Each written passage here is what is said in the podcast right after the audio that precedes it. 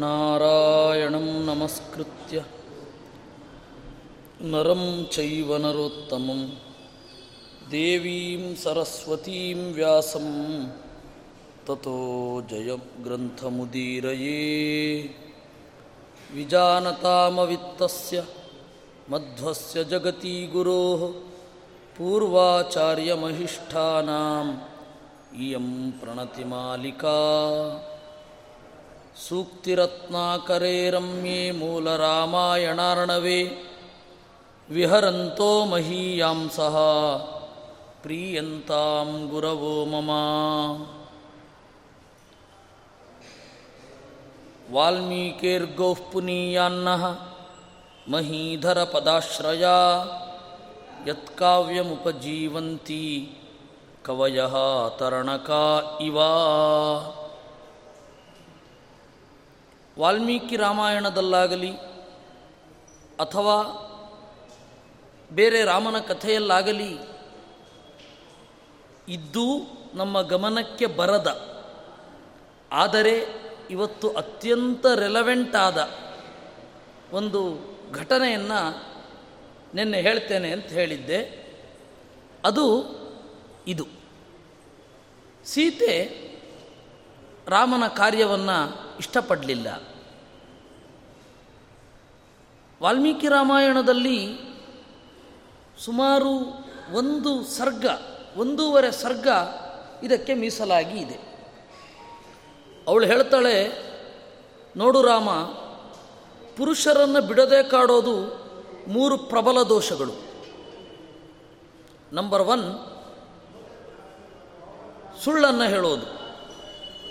Number two ಪರದಾರಾಭಿಮರ್ಷಣಂ ಹೆರರ ಹೆಂಡಿರನ್ನು ಕಾಮದ ದೃಷ್ಟಿಯಿಂದ ಕಾಣೋದು ಇದು ಅತ್ಯಂತ ದೊಡ್ಡ ದೋಷ. ಇವೆರಡೂ ನಿನ್ನಲ್ಲಿ ಇಲ್ಲ. ಆದರೆ ಮೂರನೆಯದ್ದು ನಿನಗಿದೆ. ಯಾವುದು? ವಿನಾ ವೈರಂಚ ರೌದ್ರತಾ. ಯಾವ ಕಾರಣವೂ ಇಲ್ಲದೆ ರಾಕ್ಷಸರ ಮೇಲೆ ನೀನಿಟ್ಟಿರುವ ಹಾಗೆ. ಇದು ದೊಡ್ಡ ದೋಷ. ನೀನು ಕಾಡಿಗೆ ಅಂತ ಬಂದಿದ್ದೀಯ? ನಿನ್ನ ಅಪ್ಪ ಕಳಿಸಿದ್ದಾನೆ.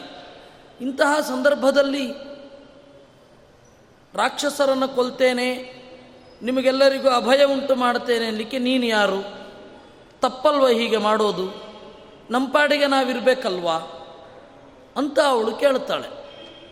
ಅದಕ್ಕೆ ಒಂದು ಕಥೆ ಹೇಳ್ತಾಳೆ, ನೋಡು, ನೀನು ಈ ತಾಪಸನಾಗಿ ಬಂದವ. ಆಯುಧ ಇಟ್ಟುಕೊಂಡಿದ್ದೇ ದೊಡ್ಡ ತಪ್ಪು. ಇದಕ್ಕೆ ದೃಷ್ಟಾಂತವಾಗಿ ಒಂದು ಕಥೆಯನ್ನು ನಾನು ಹೇಳ್ತೇನೆ ಒಬ್ಬ ದೊಡ್ಡ ತಪಸ್ವಿ ಇದ್ದ. ಆ ತಪಸ್ವಿಯ ತಪಸ್ಸನ್ನು ಕೆಡಿಸಬೇಕು ಅಂತ ಅವನಿಗನ್ನಿಸಿತು ಇಂದ್ರನಿಗೆ. ಇಂದ್ರ ಏನು ಮಾಡಿದ? ಒಬ್ಬ ಭಟನ ವೇಷದಲ್ಲಿ ಬಂದು ಒಂದು ಕತ್ತಿಯನ್ನು ಕೊಟ್ಟು ಇದನ್ನು ನಾನು ಬರುವವರೆಗೆ ರಕ್ಷಣೆ ಮಾಡು ಅಂತಂದ.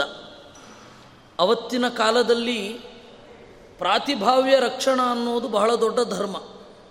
ಪ್ರಾತಿಭಾವ್ಯ ಅಂತಂದರೆ ಒಬ್ಬರನ್ನು ನಂಬಿ, ನಮ್ಮ ಸೊತ್ತನ್ನು ಅವರ ಕೈಯಲ್ಲಿಟ್ಟು, ಒಂದು ಸ್ವಲ್ಪ ಕಾಲ ಬಿಟ್ಟು ಮತ್ತೆ ಅದನ್ನು ಬಂದು ತೆಗೆದುಕೊಳ್ಳೋದು.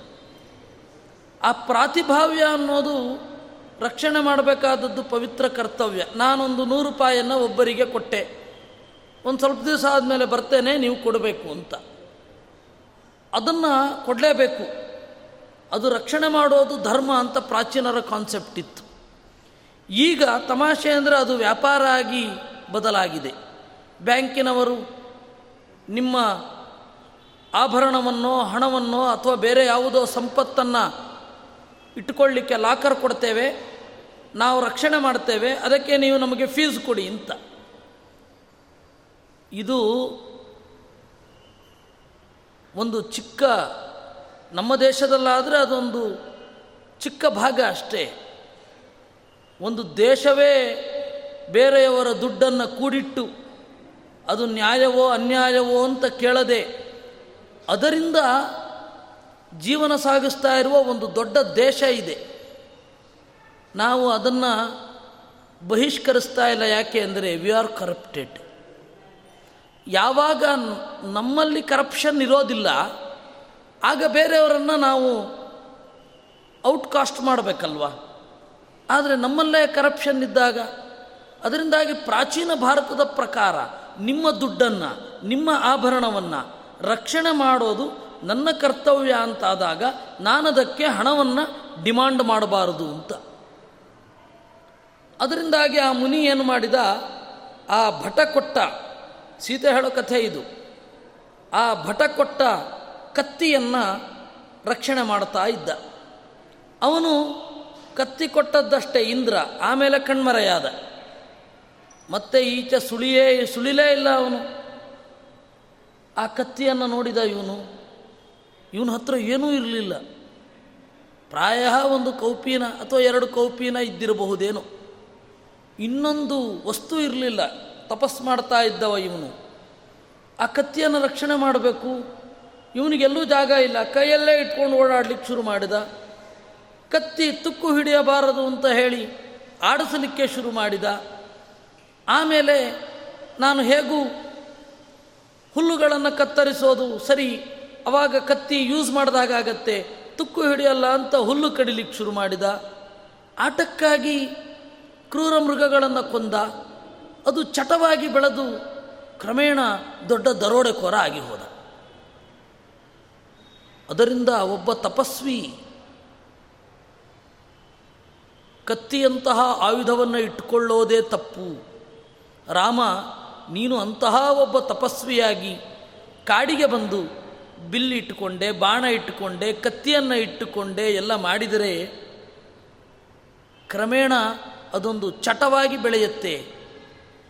ಎಲ್ಲರನ್ನ ಕೊಲ್ತೇನೆ ಅಂತ.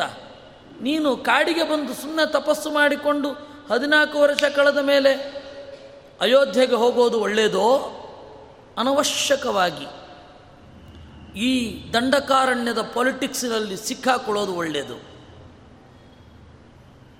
ಅದರಿಂದಾಗಿ ವಿನಾ ವೈರಂಚ ರೌದ್ರತ ಯಾವ ಕಾರಣವೂ ಇಲ್ಲದೆ without reason entering into Dandakaranya's politics is offence ಸರಿಯಲ್ಲ ಅಂತ ಮಾತನಾಡ್ತಾಳೆ. ಸೀತೆಯ ಈ ಮಾತನ್ನು ಕೇಳಿದರೆ ನಮ್ಮ ಇವತ್ತಿನ ಸೋಕಾಲ್ಡ್ ಹ್ಯೂಮನ್ ರೈಟ್ಸ್ ಅವರು ಮಾತನಾಡುವ ಹಾಗೆ ಇದೆ. ರಾಕ್ಷಸರು ನಿನಗೇನು ಮಾಡಿದ್ದಾರೆ? ಯಾಕೆ ಅವರನ್ನು ನೀನು ಕೊಲ್ಲುತ್ತೀಯ? ಹ್ಯೂಮನ್ ರೈಟ್ಸ್ ಕಮಿಷನ್ ಅವರು ಅಷ್ಟೇ. ಮಾನವರ ಹಕ್ಕನ್ನು ರಕ್ಷಿಸ್ತೇವೆ. ಅವರ ಡ್ಯೂಟಿ, ಕರ್ತವ್ಯ ಏನಿದೆ ಅದನ್ನು ಮಾಡಿ ಅಂತ ನಾವು ಹೇಳೋಲ್ಲ. ಪೊಲೀಸರು ಸತ್ರೆ ಕೇಳೋಲ್ಲ, ನಕ್ಸಲರೋ ಅಥವಾ ಭಯೋತ್ಪಾದಕರೋ ಸತ್ರೆ ಕೇಳದೆ ಇರಲ್ಲ. ಇದು ಅವ್ರದ್ದು. ಸೀತೆಯ ಮಾತು ಕೂಡ ಅದೇ ಧಾಟಿಯಲ್ಲಿ ಹೋಗುತ್ತೆ. ಅವಳು ಹೇಳೋದು, ಕಥಂ ರಕ್ಷೋ ವಧೋ ಧರ್ಮ. ರಾಕ್ಷಸರನ್ನು ಕೊಲ್ಲೋದು ಹೇಗೆ ಧರ್ಮ ಆಗತ್ತೆ? ಸರಿಯಲ್ಲ ಅಲ್ವ ನಿನಗೆ? ಅಂತ ಹೇಳ್ತಾಳೆ ಅದಕ್ಕೆ ರಾಮಚಂದ್ರ ಒಂದು ಸರ್ಗದ ಉತ್ತರವನ್ನು ಕೊಡ್ತಾನೆ. ಅದನ್ನು ಪಂಡಿತಾಚಾರ್ಯರು ಚಂದ ಮಾಡಿ ಸಂಗ್ರಹ ಮಾಡಿದ್ದಾರೆ. ದಹನಂ ದಹನಸ್ಯೇವ ರಾಜ್ಞೋ ದುರ್ಜನ ನಿಗ್ರಹ ಸರ್ವಾವಸ್ಥಾಸು ಧರ್ಮ ಸ್ಯಾತ್ ಇತಿ ರಾಮೋಭ್ಯಭಾಷತ ಅದಕ್ಕೆ ರಾಮ ಹೇಳ್ತಾನೆ, ನೋಡು ಸೀತೆ ನಾನು ಪ್ರತಿಜ್ಞೆ ಮಾಡಿ ಆಗಿದೆ. ನಾನು ಕಾಡಿನಲ್ಲಿದ್ದರೂ ರಾಜನೇ ನಾಡಿನಲ್ಲಿದ್ದರೂ ರಾಜನೇ. ಯಾಕೆ ಅಂದರೆ ಸೇವೆ ಮಾಡಲಿಕ್ಕೆ ಒಂದು ಪೋಸ್ಟ್ ಬೇಕು ಅಂತ ಕೇಳುವವ ನಾನಲ್ಲ. ಸೇವೆ ಮಾಡಬೇಕು ಅಂತ ನನಗಿಷ್ಟ ಬಂದರೆ ಎಲ್ಲಿ ಬೇಕಾದರೂ ಸೇವೆ ಮಾಡಬಹುದು. ನನಗೆ ಈ ಸರ್ತಿಯ ಎಲೆಕ್ಷನ್ನಲ್ಲಿ ಗೆಲ್ಲಿಸಿ ನಿಮ್ಮ ಸೇವೆ ಮಾಡಲಿಕ್ಕೆ ಅವಕಾಶ ಮಾಡಿಕೊಡಿ ಅಂತ ಕೇಳಲಿಕ್ಕಲ್ಲ ಇರೋದು. ನನ್ನ ಧರ್ಮ ಅದು. ಏನು ಧರ್ಮ? ನಾನು ಎಲ್ಲಿದ್ದರೂ ರಾಜನೇ ಕಾಡಿನಲ್ಲಿದ್ದರೂ ರಾಜನೇ ನಾಡಿನಲ್ಲಿದ್ದರೂ ರಾಜನೇ. ನಾಡಿನಲ್ಲಿ ರಾಜನಾಗಿದ್ದಾಗ ಇವರೇನಾದರೂ ಬಂದು ಕೇಳಿದ್ದಿದ್ರು ಇದೇ ರೀತಿ ರಾಕ್ಷಸರನ್ನು ಕೊಲ್ಲಲಿಕ್ಕೆ ಬರ್ತಾ ಇದ್ದೆ. ಈಗ ಕಾಡಿನಲ್ಲಿದ್ದೇನೆ, ಭರತನ ಪ್ರತಿನಿಧಿಯಾಗಿ ರಾಕ್ಷಸರನ್ನು ಕೊಲ್ಲಲಿಕ್ಕೆ ನಾನು ಹೇಸವನಲ್ಲ. ಬೇಕಾದರೆ ಅಪ್ಯಹಂ ಜೀವಿತಂ ಜಹ್ಯಾಂ ತ್ವಾಂ ವಾ ಸೀತೆ ಸಲಕ್ಷ್ಮಣಾಂ. ಪ್ರತಿಶ್ರುತ್ಯ ಕರೋಮೀತಿ ತ್ಯಜೇಯಂ ನೈವ ಕಂಚನ. ನೋಡು, ಬೇಕಾದ್ರೆ ನಿನ್ನನ್ನು ಬಿಟ್ಟೇನು, ನನ್ನ ಜೀವನವನ್ನು ಬಿಟ್ಟೇನು, ಬೇಕಾದರೆ ಲಕ್ಷ್ಮಣನನ್ನೂ ಬಿಟ್ಟೇನು, ಆದರೆ ನನ್ನ ಪ್ರತಿಜ್ಞೆಯನ್ನು ಬಿಡೋದಿಲ್ಲ. ರಾಮ ಹೇಳ್ತಾನೆ, ನನ್ನ ಡ್ಯೂಟಿ ಅಂತ ಏನಿದೆ, ಅದನ್ನು ನಾನು ಮಾಡಿಯೇ ಮಾಡ್ತೇನೆ. ಯಾವ ಕಾರಣಕ್ಕೂ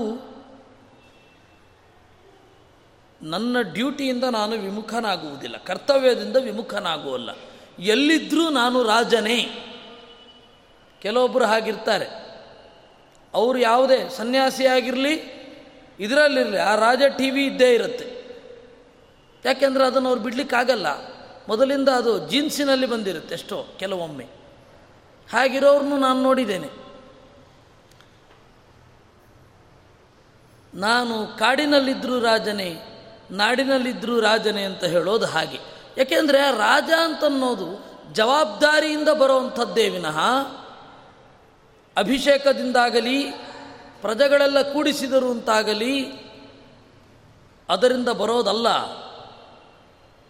ನಾನು ಕ್ಷತ್ರಿಯ ಹೇಗಿದ್ದರೂ ನೊಂದವರ ಸೇವೆಯನ್ನು ಮಾಡುತ್ತೇನೆ. ಕ್ಷತ್ರ ಅಂದ್ರೇನು ಗೊತ್ತಾ? ಕ್ಷತ ಅಂದರೆ ಗಾಯ, ಅಥವಾ ನೊಂದವರು. ನೊಂದವರನ್ನು ರಕ್ಷಿಸುವವ ಕ್ಷತ್ರಿಯ ಅಂತ. ನಾನು ಆ ದೃಷ್ಟಿಯಲ್ಲಿರುವವನು ಅಂತ ಹೇಳ್ತಾನೆ. ಅದನ್ನು ಪಂಡಿತಾಚಾರ್ಯರು ಸಂಗ್ರಹ ಮಾಡಿದ್ದು ಹೇಗೆ? ದಹನಂ ದಹನಸ್ಯೇವ ರಾಜ್ಞೋ ದುರ್ಜನ ನಿಗ್ರಹ. ಬೆಂಕಿ ಸುಡೋದು ಹೇಗೆ ಸಹಜವೋ ಹಾಗೆ ರಾಜನಾದ ನನಗೆ ದುರ್ಜನರ ನಿಗ್ರಹ ಅನ್ನೋದು ಅಷ್ಟು ಸಹಜ. ಸರ್ವಾವಸ್ಥಾ ಸುಧರ್ಮ ಸ್ಯಾತ್. ಎಲ್ಲ ಅವಸ್ಥೆಯಲ್ಲಿ, ನಾನು ಕಾಡಿನಲ್ಲಿರಲಿ, ನಾಡಿನಲ್ಲಿರಲಿ, ಎಲ್ಲ ಅವಸ್ಥೆಯಲ್ಲಿ ಅದು ಧರ್ಮ ಅಷ್ಟೇ. ಆದ್ದರಿಂದ ನಾನು ಅದನ್ನು ಮಾಡ್ತೇನೆ ಅಂತ. ಅತ್ಯಂತ ಪ್ರೀತಿಸಿದ ಹೆಂಡತಿ, ಕರ್ತವ್ಯವನ್ನು ಬಿಡುವಂತಂದಾಗ ಅವಳನ್ನು ಅಷ್ಟೇ ಪ್ರೀತಿಸುವ ಗಂಡನಾಗಿ ರಾಮ ಹಿಂಜರಿಯಲಿಲ್ಲ. ನನ್ನ ಪ್ರತಿಜ್ಞೆ ಮೊದಲು ಅಂತಂದ.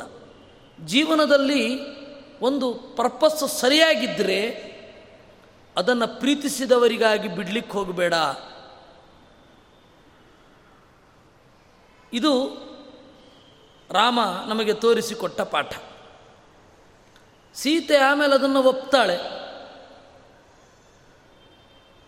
ಅಂದರೆ ನಮ್ಮ ಕರ್ತವ್ಯವನ್ನು ನಾವು ಮಾಡುವುದರಲ್ಲಿ ಬೇಸಿಕ್ ಏನಿದೆ ಬೇಸಿಕ್ ಡ್ಯೂಟೀಸ್ ಅದರಲ್ಲಿ ಯಾರೊಂದಿಗೂ ಕಾಂಪ್ರಮೈಸ್ ಆಗಬೇಡ.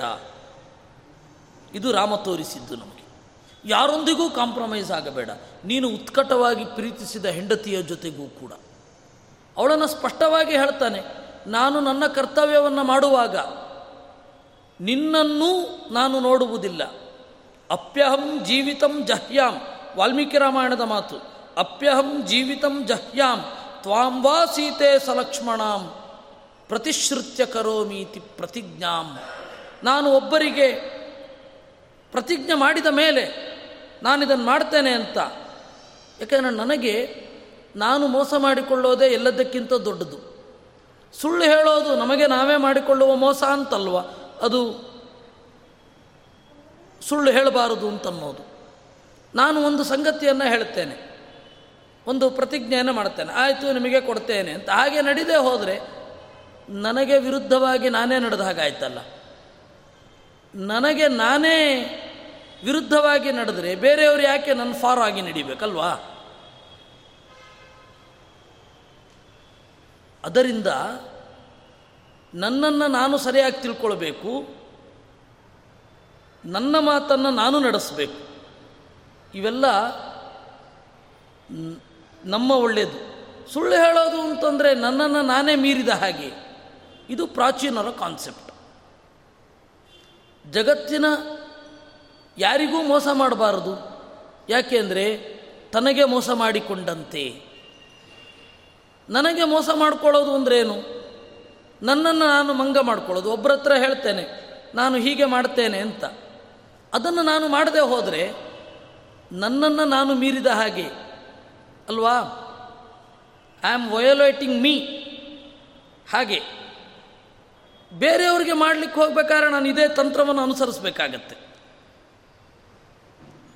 ಅದರಿಂದ ಡಿಸ್ಹಾನೆಸ್ಟ್ ಆಗಿರೋದು ಅದು ನಮಗೆ ನಾವೇ ಮಾಡಿಕೊಳ್ಳುವ ಅವಮಾನ ಅಂತ.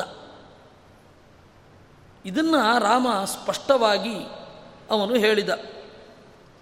ಆಗ ಸೀತೆಯು ಸುಮ್ಮನಾದಳು. ಇದು ರಾಮ ಹಾಗೂ ಸೀತೆಯರ ಅತ್ಯಂತ ಅಪರೂಪದ, ನಾವು ಹೆಚ್ಚು ಗಮನಿಸದ, ಇವತ್ತಿಗೂ ರಿಲೆವೆಂಟ್ ಆಗಿರುವ ರಾಮ ಸೀತೆಯರ ಜಗಳದ ವಿಚಾರ. ಇದನ್ನು ಇಟ್ಟುಕೊಂಡು ಬೇಕಾದಷ್ಟು ಜನ ನಾಸ್ತಿಕರು ಲೆಫ್ಟಿಸ್ಟುಗಳು ಇದನ್ನು ಇಟ್ಟುಕೊಂಡು ರಾಮ ಮಾಡಿದ್ದು ಸೀತೆಗೆ ಇಷ್ಟ ಇರಲಿಲ್ಲ. ರಾಮನ ಧರ್ಮ ಏನಿದೆ? ಸೀತೆಯ ಪ್ರಕಾರ ರಾಮ ಧರ್ಮಿಷ್ಠನೇ ಅಲ್ಲ ಅನ್ನೋದನ್ನು ಎತ್ತಿ ಹಿಡಿದಿದ್ದಾರೆ. ಆಂಧ್ರದಲ್ಲಿ ರಾಮಾಯಣ ವಿಷವೃಕ್ಷಮು, ಆಮೇಲೆ ಡಾಕ್ಟರ್ ಆರುದ್ರಮ್ ಅನ್ನುವರು ಬರೆದ ಸೀತಾ ಜೋಸ್ಯ ಮೊದಲಾದವರು ಇದರ ಬಗ್ಗೆ ಒಂದು ವಿಶೇಷವಾಗಿ ಪ್ರಚಾರ ಮಾಡಿದರು. ರಾಮನನ್ನು ಧರ್ಮಿಷ್ಠ ಅಂತ ಸೀತೆಯೇ ಒಪ್ಪಲ್ಲ, ನೀವು ಹೇಳ್ತೀರಾ ಅಷ್ಟೇ ಅಂತ. ಆದರೆ ಇದನ್ನು ನೋಡಬೇಕಾದದ್ದು ಹೀಗೆ. ಸೀತೆ, ರಾಮನನ್ನು ನಿನ್ನ ಕರ್ತವ್ಯವೇನು ಅಂತ ಪ್ರಶ್ನೆ ಮಾಡಿದಾಗ, ಕರ್ತವ್ಯ ಎಲ್ಲಕ್ಕಿಂತ ಹೆಚ್ಚದು, ಹೆಚ್ಚಿನದು ನಿನಗಿಂತಲೂ ಕೂಡ ಅಂತ ಅವನು ಹೇಳಿತ್ತು. ಅಗ್ರತ ಪ್ರಯಯೌ ರಾಮ. ಮಧ್ಯತಸ್ಸಾಸು ಮಧ್ಯಮ. ಲಕ್ಷ್ಮಣ ಪೃಷ್ಠತಸ್ತೇಷಾಂ ಪೃಷ್ಠತಸ್ತೆ ಮಹರ್ಷಯ. ಆಮೇಲೆ ಅಲ್ಲಿಂದ ಬೇರೆ ಕಡೆಗೆ ಹೋಗಬೇಕಾದ್ರೆ ರಾಮಚಂದ್ರ ಎಲ್ಲರಿಗಿಂತ ಮುಂದೆ ಇದ್ದ, ಮಧ್ಯದಲ್ಲಿ ಸೀತೆ ಇದ್ದಳು. ಅದಕ್ಕಿಂತ ಹಿಂದೆ ಲಕ್ಷ್ಮಣ ಇದ್ದ. ಆ ಲಕ್ಷ್ಮಣನಿಗೂ ಹಿಂದೆ ಎಲ್ಲ ಋಷಿಗಳು ನಡ್ಕೊಂಡು ಬರ್ತಾ ಇದ್ದರು ಅಲ್ಲ, ಮೊದಲು ಕಾಡಿಗೆ ಎಂಟ್ರಾಗಬೇಕಾದ್ರೆ ಆ ಆರ್ಡರ್ ಹೇಗಿತ್ತು? ಮೊದಲು ಲಕ್ಷ್ಮಣ, ಮಧ್ಯದಲ್ಲಿ ಸೀತೆ, ಹಿಂದ್ಗಡೆ ರಾಮ. ಈಗ ಯಾಕೆ ಉಲ್ಟಾ? ಯಾಕೆ ಅಂದರೆ ಮೊದಲು ಅವರು ಏನು ಕಾಡಿಗೆ ಎಂಟ್ರಾದ್ರಲ್ಲ ಅಯೋಧ್ಯೆಯಿಂದ ಕಾಡಿಗೆ ನಡ್ಕೊಂಡು ಬಂದರು. ಆವಾಗ ರಾಕ್ಷಸರ ಹಾವಳಿ ಇರಲಿಲ್ಲ, ಮೃಗಗಳ ಹಾವಳಿ. ಮೃಗಗಳು ಯಾವತ್ತೂ ಹಿಂದಿನಿಂದ ಅಟ್ಯಾಕ್ ಮಾಡುತ್ತೆ. ಅದಕ್ಕೆ ರಾಮ, ಆ ರಿಸ್ಕನ್ನು ನಾನು ತೆಗೆದುಕೊಳ್ತೇನೆ ಅಂತ ಹಿಂದೆ ಬಂದ, ಮಧ್ಯದಲ್ಲಿ ಸೀತೆಯನ್ನು ರಕ್ಷಣೆ ಮಾಡಿದ, ಮುಂದುಗಡೆ ಲಕ್ಷ್ಮಣ. ಆಮೇಲೆ ಆ ಆರ್ಡರ್ ಬದಲಾಯಿತು. ಮುಂದುಗಡೆಯಿಂದ ರಾಮ, ಏಕೆಂದರೆ ರಾಕ್ಷಸರು ಈಗ ಬರ್ತಾರೆ. ನಾವು ಮುನಿಗಳಿಗೆ ಅಭಯವನ್ನು ನೀಡಿದ ಸಂಗತಿಯನ್ನು ಗಮನಿಸಿ ರಾಕ್ಷಸರು ಬಂದರೆ ಮುಂದೆ ಬರ್ತಾರೆ. ಇನ್ನು ಕಾಡು ಮೃಗಗಳನ್ನು ಪಳಗಿಸಿ ಋಷಿಗಳಿಗೆ ಅಭ್ಯಾಸ ಇದೆ. ಅವ್ರ ಹಿಂದೆ ಹಿಂದೆ ಬರ್ಬೋದು. ಇದೇ ರೀತಿಯ ಕ್ರಮ ಮಹಾಭಾರತದಲ್ಲಿಯೂ ನಮಗೆ ಕಾಣುತ್ತೆ. ಎಲ್ಲಿ ರಾಕ್ಷಸರ, ಯಾವ ಟೆರಿಟೋರಿಯಲ್ಲಿ ರಾಕ್ಷಸರ ಕಾಟ ಇಲ್ಲ, ಅಲ್ಲಿ ಅರ್ಜುನ ಮುಂದೆ ಹೋಗ್ತಾನೆ. ಹಿಂದೆ ಭೀಮ ಇರ್ತಾನೆ. ಮಧ್ಯದಲ್ಲಿ ಉಳಿದವರು ಇರ್ತಾರೆ. ಅದೇ ಮುಂದೆ ಕಾಡಿಗೆ ಹೋಗಬೇಕಾದ್ರೆ ಭೀಮ ಮುಂದೆ ಇದ್ದ, ಯಾಕೆಂದರೆ ರಾಕ್ಷಸರಿರುವ ಜಾಗ. ಮುಂದೆ ಭೀಮ, ಹಿಂದೆ ಅರ್ಜುನ, ಮಧ್ಯದಲ್ಲಿ ಉಳಿದ ಪಾಂಡವರು. ಈ ರೀತಿಯಾದ ಆರ್ಡರ್ ಇತ್ತು ಅದರಿಂದಾಗಿ ಅವರು ಹೇಗೆ ಹೋಗ್ತಾರೆ, ಎಲ್ಲಿ ಹೋಗ್ತಾರೆ ಅಂತ ಗಮನಿಸಿಕೊಂಡು, ಅವರು ಯಾಕೆ ಹೀಗೆ ಹೋಗ್ತಾರೆ ಅಂತ ನಾವು ಕಾರಣವನ್ನು ಚಿಂತನೆ ಮಾಡಬೇಕು. ಸರಪಂಚಾಪ್ಸರೋ ನಾಮ. ಪ್ರಾಪುಸ್ತೆ ಯತ್ರ ರೇಮಿರೇ. ಪಂಚಾಗ್ರ್ಯಾಪ್ಸರಸೋ ದೃಶ್ಯಾ ಮುನಿನಾ ಮಂದಕರ್ಣಿನಾ ಅಲ್ಲಿ ಒಂದು ಜಾಗಕ್ಕೆ ಬಂದರು. ಅದು ಪಂಚಾಪ್ಸರ ಅಂತ. ಐದು ಅಪ್ಸರೆಯರು ಇರುವ ಜಾಗ. ಅಲ್ಲಿ ಒಬ್ಬ ಮಂದಕರಣಿ ಅಂತ ಹೇಳಿ ತಪಸ್ಸು ಮಾಡ್ತಾ ಇದ್ದ. ಆ ಮಂದಕರಣಿಯ ತಪಸ್ಸನ್ನು ಹಾಳು ಮಾಡಲಿಕ್ಕೆ ಅಪ್ಸರೆಯರು ಬಂದರು. ಅಪ್ಸರೆಯರು ಬಂದಾಗ ಮಂದಕರ್ಣಿ ತನ್ನ ತಪಸ್ಸನ್ನು ಬಿಟ್ಟ ಅಪ್ಸರೆಯರ ಜೊತೆಗೆ ಆನಂದದಿಂದ ಕಾಲ ಕಳಿಲಿಕ್ಕೆ ಶುರು ಮಾಡಿದ. ಗೀತೆ, ಆಮೇಲೆ ವಾದ್ಯದ ಸದ್ದು ಎಲ್ಲವೂ ಕೇಳ್ತಾ ಇತ್ತು. ಅವನನ್ನು ಕೇಳ್ತಾನೆ. ಲಕ್ಷ್ಮಣ ರಾಮನನ್ನು ಕೇಳ್ತಾನೆ, ಏನಣ್ಣ ಇದು? ಅಂತ. ಅದು ಮಂದಕರ್ಣಿಯ ತಪಸ್ಸು ಈಗ ಸದ್ಯಕ್ಕೆ ನಿಂತಿದೆ. ಅಪ್ಸರೆಯರಿದ್ದಾರೆ ಅಂತಾನೆ ರಾಮ. ವಾಲ್ಮೀಕಿ ರಾಮಾಯಣದಲ್ಲಿದೆ. ಇಲ್ಲಿ ಸಂಗ್ರಹ ರಾಮಾಯಣದಲ್ಲಿ ಇಷ್ಟೇ. ಪಂಚಾಪ್ಸರ ಎನ್ನುವ ಜಾಗವನ್ನು ದಾಟಿಕೊಂಡು ಹೋದರು. ಅಲ್ಲ, ದೇವತೆಗಳು ಯಾಕೆ ಅಪ್ಸರೆಯರನ್ನು ಕಳಿಸ್ತಾರೆ? ಯಾಕೆ ಅಂದರೆ, ನಮ್ಮ ದೌರ್ಬಲ್ಯಗಳೇನಿದೆ? ಕೆಲವೊಂದನ್ನು ಹಾಗೆ ಮೆಟ್ಟಿ ನಿಲ್ಲಬೇಕು ಕೆಲವೊಂದನ್ನು ಅನುಭವಿಸಿ ಮೆಟ್ಟಿ ನಿಲ್ಲಬೇಕು ಈ ಎರಡು. ವಿಶ್ವಾಮಿತ್ರರು ಆ ಸ್ಟೆಪ್ ಬೈ ಸ್ಟೆಪ್ ಹೋದರು. ಮೊದಲು ಮೇನಕ್ಕೆ ಬಂದಾಗ ಅವರಲ್ಲಿರುವ ಕಾಮದ ದೌರ್ಬಲ್ಯ ಬಂತು. ಆಮೇಲೆ ಆ ಕಾಮವನ್ನು ಮೀರಿ ಮೇಲ್ಗಡೆ ಬಂದರು. ಆಮೇಲೆ ಸಿಟ್ಟು ರಂಬೆ ಬಂದಾಗ ಸಿಟ್ಟು. ಎರಡರಿಂದಲೂ ತಪಸ್ಸು ನಾಶ ಆಯಿತು. ಮತ್ತೆ ತಪಸ್ಸು ಮಾಡಲಿಕ್ಕೆ ಶುರು ಮಾಡಿದರು. ಆಮೇಲೆ ಕಾಮಕ್ಕೂ ಒಳಗಾಗಲಿಲ್ಲ, ಕ್ರೋಧಕ್ಕೂ ಒಳಗಾಗಲಿಲ್ಲ. ಅದು ದೇವರು ಕೊಡುವ ಮೆಟ್ಟಿಲು. ಅಷ್ಟೇ. ಕಾಮವನ್ನು ಗೆದ್ದು, ಕ್ರೋಧವನ್ನು ಗೆದ್ದು, ನಿಧಾನಕ್ಕೆ ಹೋಗಬೇಕು. ಅದರ ಆ ಪರಿಸ್ಥಿತಿ ಬಂದಾಗ ಅದನ್ನು ಅನುಭವಿಸಿಯೇ ಮುಂದೆ ಹೋಗಬೇಕು. ಯಾರೂ ಕೂಡ ಕಾಮವನ್ನು, ಕ್ರೋಧವನ್ನು ಅನುಭವಿಸದೆ ಇಲ್ಲಿಂದ ಮುಂದೆ ಹೋಗಿದ್ದನ್ನು ನಾವು ಕಂಡಿಲ್ಲ. ಎಲ್ಲ ಋಷಿಗಳೂ ಕೂಡ ಹಾಗೆಯೇ ಮಾಡೋದು. ಜೀವನದಲ್ಲಿ ಒಮ್ಮೆ ಆದರೂ ಕಾಮ ಕ್ರೋಧಗಳನ್ನು ತೋರಿಸಲಿಕ್ಕೆ ಅವಕಾಶ ಬಂದೇ ಬರುತ್ತೆ. ಅದನ್ನು ಮೀರಿಯೇ ಮುಂದೆ ಹೋಗೋದು ಎಲ್ಲ ಋಷಿಗಳು ಕೂಡ. ಅದಕ್ಕೆ ದೊಡ್ಡ ಉದಾಹರಣೆ ಋಷ್ಯಶೃಂಗ. ಅವನಿಗೆ ಹೆಣ್ಣು ಅಂದ್ರೇನು ಅಂತಲೇ ಗೊತ್ತಿಲ್ಲ. ಅವನ ಬ್ರಹ್ಮಚರ್ಯಕ್ಕೇನು ಬೆಲೆ? ಹೆಣ್ಣು ಅಂದ್ರೇನು ಅಂತ ಗೊತ್ತಿದ್ದು ಬ್ರಹ್ಮಚರ್ಯವನ್ನು ಮಾಡಿದರೆ ಅದಕ್ಕೆ ಬೆಲೆ ಉಂಟು. ಇಲ್ಲ ಅಂದರೆ ಚಿಕ್ಕ ಮಗು ತಾಯಿ ಮಾತ್ರ ಬೇಕು ಅಂತ ಹಠ ಮಾಡತ್ತೆ, ಯಾವ ಯುವತಿಯ ಹತ್ತಿರವೂ ಹೋಗೋಲ್ಲ. ಹಾಗಂತ ಚಿಕ್ಕ ಮಗುವಿಗೆ ನಮಸ್ಕಾರ ಮಾಡಲಿಕ್ಕಾಗಲ್ಲ, ವಿರಕ್ತ ಶಿಖಾಮಣಿ ಅಂತ. ಯಾಕೆ? ಅನುಭವಿಸುವ ಶಕ್ತಿಯೇ ಬಂದಿಲ್ಲ. ಆ ಅನುಭವಿಸುವ ಶಕ್ತಿ ಬಂದು ಆಮೇಲೆ ಅದನ್ನು ಮೀರಬೇಕು. ಅನುಭವಿಸುವ ಶಕ್ತಿಯೇ ಬರದೆ ಒಬ್ಬ ಮೀರಿದೆ ಅನ್ನೋದ್ರಲ್ಲಿ ಅರ್ಥವೇ ಇಲ್ಲ. ಇದನ್ನು ಮಹಾಭಾರತ ನಿರೂಪಣೆ ಮಾಡುತ್ತೆ. ಮಹಾಭಾರತ ಡೀಟೇಲ್ ಆಗಿ ಹೋದರೆ ವಿಪರೀತ ಶಾಕಿಂಗ್ ಅದು. ಆ ಶಾಂತಿ ಪರ್ವದಲ್ಲಿ ಒಂದು ಮಾತು ಬರುತ್ತೆ.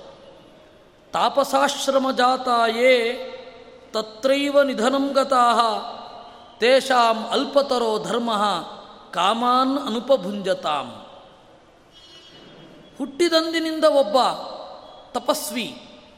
ಒಂದು ಆಶ್ರಮದಲ್ಲಿ ಬೆಳೀತಾ ಇದ್ದಾನೆ ಅಂದರೆ ಅವನಿಗೆ ಹೊರಗಡೆಯದರ ಸಂಪರ್ಕ ಇಲ್ಲ ಅಂತಂದರೆ ಅವನು ಮಾಡುವ ಸಾಧನೆಗೆ ಅರ್ಥವೇ ಇಲ್ಲ.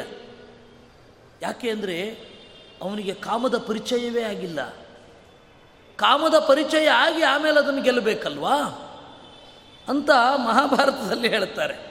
ಅಂದರೆ ಪರಿಚಯ ಮಾಡ್ಕೋಬೇಕು ಅಂತಲ್ಲ, ಅದು ಬರುತ್ತೆ ತನ್ನಿಂದ ತಾನೇ. ಯಾವುದೋ ಒಂದು ಹಂತದಲ್ಲಿ ಪ್ರತಿಯೊಬ್ಬನಿಗೂ ಕೂಡ ಸಾಧನೆ ಮಾಡುವವನಿಗೆ ಆ ಅಗ್ನಿ ಪರೀಕ್ಷೆ ಬಂದೇ ಬರುತ್ತೆ. ಅದರಲ್ಲಿ ಕೆಲವರು ಬೀಳದೆ ಮುಂದೆ ಹೋಗ್ತಾರೆ, ಕೆಲವರು ಬಿದ್ದು ಮತ್ತೆ ಏಳುತ್ತಾರೆ, ಕೆಲವರು ಬಿದ್ದವರು ಏಳೋದೇ ಇಲ್ಲ, ಇಷ್ಟೇ ವ್ಯತ್ಯಾಸ. ಈ ಕಾಮಕ್ರೋಧಾದಿಗಳು ಪ್ರತಿಯೊಬ್ಬರಿಗೂ ಪರೀಕ್ಷೆಯೇ. ಇಂಥವ್ರಿಗೆ ಬರೋದಿಲ್ಲ ಅಂತಿಲ್ಲ. ಅದು ಋಷಿಗಳನ್ನು ಕೇಳೋದಿಲ್ಲ, ಬ್ರಾಹ್ಮಣರನ್ನು ಕೇಳೋಲ್ಲ. ಕ್ಷತ್ರಿಯ ಶೂದ್ರ ಯಾರನ್ನೂ ಕೇಳೋದಿಲ್ಲ. ಎಲ್ಲರಿಗೂ ಜೀವನದಲ್ಲಿ ಆ ಅವಕಾಶ ಬಂದೇ ಬರುತ್ತೆ. ಯಾವುದೇ ವಂಶದಲ್ಲೂ ಹುಟ್ಟಿರಬಹುದು, ಎಲ್ಲೇ ಹುಟ್ಟಿರಬಹುದು. ಅದನ್ನು ಕೆಲವರು ದಾಟ್ಲಿಕ್ಕಾಗಲ್ಲ, ಬೀಳ್ತಾರೆ, ಆದರೆ ಬಿದ್ದ ವೇಗದಲ್ಲಿಯೇ ಏಳ್ತಾರೆ. ಇನ್ನು ಕೆಲವರು ಅದನ್ನು ದಾಟಿ ಬಿಡ್ತಾರೆ ಉದಾಹರಣೆಗೆ ಸನಕ ಸನಂದನ ಸನತ್ಕುಮಾರಾದಿಗಳು. ಅವರು ಇಡೀ ಅವರ ಸಾಧನೆಯ ಅವಧಿಯಲ್ಲಿ ಒಮ್ಮೆಯೂ ಕೂಡ ಸ್ತ್ರೀ ಸಂಪರ್ಕವನ್ನು ಮಾಡದವರು. ಅಷ್ಟೇ. ಆದರೆ ಇನ್ನು ಉಳಿದವರೆಲ್ಲರೂ ಕೂಡ ಯಾವುದೋ ಒಂದು ಹಂತದಲ್ಲಿ ಹೆಣ್ಣಿನ ಸಂಪರ್ಕ ಮಾಡಿದವರೇ. ಇದು ಶಾಸ್ತ್ರದ ನಿರ್ಣಯ. ಅದರಿಂದಾಗಿ ಕಾಮ, ಕ್ರೋಧ ಇವುಗಳೆಲ್ಲ ದೌರ್ಬಲ್ಯ ಇರುತ್ತೆ. ಆ ಕಾಮಕ್ರೋಧಾದಿ ದೌರ್ಬಲ್ಯವನ್ನು ಹೇಗೆ ಮ್ಯಾನೇಜ್ ಮಾಡ್ತಾರೆ ಅನ್ನೋದೇ ಮುಖ್ಯ. ಆ ಮಂದಕರ್ಣಿ ಅಂತನ್ನುವ ಋಷಿ ಅಪ್ಸರೆಯರು ಬಂದಾಗ ಎಲ್ಲವನ್ನು ಮೈಮರೆತು ನಿಂತ ಕ್ರಮೇಣ ಅದನ್ನು ದಾಟಿದ. ಅದರಿಂದಾಗಿ ರಾಮ ಹೇಳೋದು, ಈಗ ಅವನು ಮಂದಕರ್ಣಿ ಅಂತನ್ನುವ ಋಷಿ ಅಪ್ಸರೆಯರ ಜೊತೆಗೆ ಸುಖವಾಗಿ ಇದ್ದಾನೆ. ತಪಸ್ಸು ಮುಗಿಯಿತು, ಅಪ್ಸರೆಯರು ಹೋದರು, ಪಶ್ಚಾತ್ತಾಪ ಆಗಿ ಮತ್ತೆ ತಪಸ್ಸು ಮಾಡಬಾರದು ಅಂತ ಇಲ್ಲ. ಅದರಿಂದಾಗಿ ಪ್ರತಿಯೊಬ್ಬರೂ ಜಾರ್ತಾರೆ, ಜಾರಿದ ಮೇಲೆ ಏಳ್ತಾರೆ ಕೆಲವೊಬ್ಬರು ಜಾರ್ತಾರೆ, ಏಳೋದಿಲ್ಲ. ಕೆಲವೊಬ್ಬರು ಜಾರೋದೇ ಇಲ್ಲ. ಮೂರೂ ತರಹದ ಜನ ಇರ್ತಾರೆ. ಅದು ಜಾರೋದೇ ಇಲ್ಲ ಅಂತಂದರೆ ಬ್ರಹ್ಮ, ಸನತ್ಕುಮಾರಾದಿಗಳು, ಪರಮಾತ್ಮನನ್ನು ಬಿಡಿ. ಅವ್ರ ಜೀವವರ್ಗದಲ್ಲಿ ಸೇರೋದೇ ಇಲ್ಲ. ಲಕ್ಷ್ಮಿಯನ್ನು ಬಿಡಿ. ಈ ನಾಲ್ಕೈದು ಜನರನ್ನು ಬಿಟ್ಟರೆ ಉಳಿದವರೆಲ್ಲ ಯಾವುದೋ ಒಂದು ಹಂತದಲ್ಲಿ ಜಾರ್ತಾರೆ. ಜಾರಿಯೇ ಅವರು ಮೇಲ್ಗಡೆ ಹೇಳೋದು ಅದರಿಂದಾಗಿ ಈ ದಾರಿಯಲ್ಲಿ ಬಹಳ ಜಾರು ಇದೆ. ಆಮೇಲೆ ಅವರನ್ನು ನೋಡಿಕೊಂಡು ರಾಮ ಮುಂದೆ ಹೋದ. ಮಾಸಂ ಕುತ್ರಚಿದೇಕಂ ದ್ವೌ ಕ್ವಚಿತ್ರಿಚತುರಾನ್ ಪ್ರಭು ಪಂಚಶಾನತ ಸಪ್ತಾಷ್ಟಾನ್ ಆಶ್ರಮೇಶ್ವಸತ್ಸುಖಂ ಒಂದು ಕಡೆ ಒಂದು ತಿಂಗಳು ಕಳೆದ, ಇನ್ನೊಂದು ಕಡೆ ಎರಡು ತಿಂಗಳು, ಕೆಲವೊಂದು ಕಡೆ ಮೂರು ತಿಂಗಳು, ಕೆಲವೊಂದು ಕಡೆ ನಾಲ್ಕು ತಿಂಗಳು ಕಳೆದ. ಪಂಚಶಾನಥ ಸಪ್ತಾಷ್ಟಾನ್ ಆಶ್ರಮೇಶ್ವಸತ್ಸುಖಂ ಕೆಲವೊಂದು ಕಡೆ ಐದು ತಿಂಗಳು, ಕೆಲವೊಂದು ಕಡೆ ಆರು, ಕೆಲವೊಮ್ಮೆ ಏಳು, ಕೆಲವೊಮ್ಮೆ ಎಂಟು. ಎಲ್ಲಿಯೂ ಕೂಡ ಕಾಡಿನಲ್ಲಿ ಒಂದೇ ಕಡೆ ನಿಲ್ಲಲಿಲ್ಲ. ಅದಕ್ಕೆ ಕಾರಣವನ್ನು ನಾನು ನಿನ್ನೆ ಹೇಳಿದ್ದೆ. ಎಲ್ಲಾದರೂ ನಿಂತರೆ ಕ್ರಮೇಣ ಆ ಮನೆ ನಿಧಾನವಾಗಿ ಹಾಡಿಯಾಗಿ, ಹಾಡಿ ಹಳ್ಳಿಯಾಗಿ, ಹಳ್ಳಿ ನಗರವಾಗಿ ಬದಲಾಗುತ್ತೆ. ಕೃಷ್ಣನ ಕಾಲದಲ್ಲಿ ಇದ್ದದ್ದು ಅದೇ ಅಲೆಮಾರಿ ಹಳ್ಳಿಗಳ ಕಾನ್ಸೆಪ್ಟ್ ಕೃಷ್ಣ ಈ ತರಹ ಸೊಫೆಸ್ಟಿಕೇಟೆಡ್ ಆದ ಆರ್ ಸಿ ಸಿ ಬಿಲ್ಡಿಂಗಿನಲ್ಲಿ ಇರಲಿಲ್ಲ ಅವನು. ಅವನು ಇದ್ದದ್ದು ಬಟ್ಟೆಯ ಮನೆ, ಅಂದರೆ ಶಿಬಿರದಲ್ಲಿ ಇದ್ದದ್ದು ಟೆಂಟಲ್ಲಿ ಅವರು ಅಲೆಮಾರಿ ಕೃಷಿಕರು ಅವರು. ಕಾಡಿನ ಈಚೆ ಭಾಗದಲ್ಲಿ ಇರುವವರು ಅಲ್ಲಿ ಒಂದು ಆರು ತಿಂಗಳು ಕಳೆದ ಮೇಲೆ ಈಚೆ ಭಾಗಕ್ಕೆ ಬರೋದು ಇಲ್ಲಿ ಆರು ತಿಂಗಳು ಎಲ್ಲ ಕಳೆದು ಹುಲ್ಲು ಎಲ್ಲ ನಾಚ ಆದಮೇಲೆ ಅಲ್ಲಿಗೆ ಹೋಗುವುದು. ಇಲ್ಲಿ ಹುಲ್ಲು ಬೆಳ್ಕೊಳ್ಳುತ್ತೆ, ಅಲ್ಲಿ ಇರುವ ಹುಲ್ಲನ್ನು ಉಪಭೋಗಿಸೋದು ಇದು ಆಗಿನ ಕಾಲದ ಗೋವಳರ ಪದ್ಧತಿಯಾಗಿತ್ತು. ವಿದುರ ನೀತಿಯಲ್ಲಿ ಒಂದು ಮಾತು ಬರುತ್ತೆ, ಆರು ಜನ ಬರ್ತಾರಲ್ಲಿ ಅನ್ಫಿಟ್ ಟು ದೇರ್ ಪ್ರೊಫೆಷನ್ ಅದರಲ್ಲಿ ಎರಡು. ಗ್ರಾಮ ಕಾಮಂಚ ಗೋಪಾಲಂ ವನಕಾಮಂಚ ನಾಕಿ, ನಾಪಿತಂ. ಸಿಟಿಯಲ್ಲಿ ಇರಬೇಕು ಅಂತ ಹೇಳಿ ಬಯಸುವ ಗೋವಳನನ್ನು ದೂರ ಇರಬೇಕು. ಯಾಕೆಂದರೆ ಅವನ ಹಸುಗಳು ಪ್ಲಾಸ್ಟಿಕ್ ತಿಂದು ಹಾಲು ಕೊಡೋದು ಏನು ಚೆನ್ನಾಗಿರುತ್ತದು? ಅವರನ್ನು ದೂರ ಇಡಬೇಕು ಅಂತ. ಅದರಲ್ಲಿ ಒಬ್ಬ ಅನಧೀಯಾನ ಮೃತ್ವಿಜಂ ಅಧ್ಯಯನ ಮಾಡದ ಪುರೋಹಿತ. ಬಹಳ ಖಾರ ಮಹಾಭಾರತ. ಏನು ಮಾಡೋದು? ನಾವಿರೋದು ಹೀಗೆ. ಅದರಿಂದ ಎಲ್ಲಿಯೂ ಕೂಡ ಒಂದು ಕಡೆ ನಿಲ್ಲಲಿಲ್ಲ. ರಾಮ ನಿರಂತರವಾಗಿ ತಿರುಗುತ್ತಾ ಇದ್ದ. ಎಲ್ಲಿಯೂ ಕೂಡ ಮನೆಯನೆಂದು ಕಟ್ಟದಿರು ಅಂತ ಕುವೆಂಪು ಹೇಳ್ತಾನಲ್ಲ ಹಾಗೆ ಎಲ್ಲಿಯೂ ಕೂಡ ನಿಲ್ಲಲಿಲ್ಲ. ಬದಲ ಬದಲಾಯಿಸಿಕೊಂಡು ಹೋಗ್ತಾ ಇರೋದು. ಸುಂದರಿ ಮಿಂದಿರಾಮೇನಾಂ ಸ್ವಾನಂದಿ ಸಾಧುನಂದಯನ್ ಸಸೌಮಿತ್ರರ್ನವಸಮ ನಿನ್ನೆ ಮುನಿಜನಪ್ರಿಯ. ಹೀಗೆ ರಾಮಚಂದ್ರ ಕಾಡಿಗೆ ಬಂದು ಒಂಬತ್ತು ತಿಂಗ, ಒಂಬತ್ತು ವರ್ಷಗಳು ಕಳೆದವು. ಈ ರೀತಿ ಸಂಚಾರ ಮಾಡ್ತಾ ಮಾಡ್ತಾ ಮಾಡ್ತಾ ದಂಡಕಾರಣ್ಯದ ನಟ್ಟ ನಡುವೆ ಬಂದಿದ್ದ ಅವನು, ರಾಮ. ಪ್ರೋಚೇನುಜ ಮಥಪ್ರಾಪ್ಯ ಸೋಗಸ್ತ್ಯ ಭ್ರಾತುರಾಶ್ರಮಂ ಅಗಸ್ತ್ಯಸ್ಯ ತಪೋವೀರ್ಯಂ ವಾತಾಪಿಲ್ವಲಶೂದನಂ ಆಮೇಲೆ ಒಮ್ಮೆ ಅನ್ನಿಸಿತು ರಾಮನಿಗೆ, ಅಗಸ್ತ್ಯರ ತಮ್ಮನ ಮನೆಗೆ ಹೋಗಬೇಕು ಅಂತ. ಹಾಗೆ ಹೋಗ್ತಾ ಇರಬೇಕಾದ್ರೆ ಲಕ್ಷ್ಮಣ ಕೇಳ್ದ, ಅಣ್ಣ, ಅಗಸ್ತ್ಯರ ಮನೆಗೆ ಅಗಸ್ತ್ಯರ ಆಶ್ರಮ ಅಲ್ವಾ? ಅಲ್ಲೇ ಅಲ್ವಾ ಅವನಿರೋದು ಹೌದು, ಅಗಸ್ತ್ಯರ ಬಗ್ಗೆ ಹೇಳು ಅಂತ. ಆಗ ರಾಮಚಂದ್ರ ವಾತಾಪಿ ಮತ್ತು ಇಲ್ವಲರನ್ನು ಕೊಂದ ಕಥೆಯನ್ನು ಹೇಳಿದ. ನಮಗೆ ಕಥೆ ಗೊತ್ತು.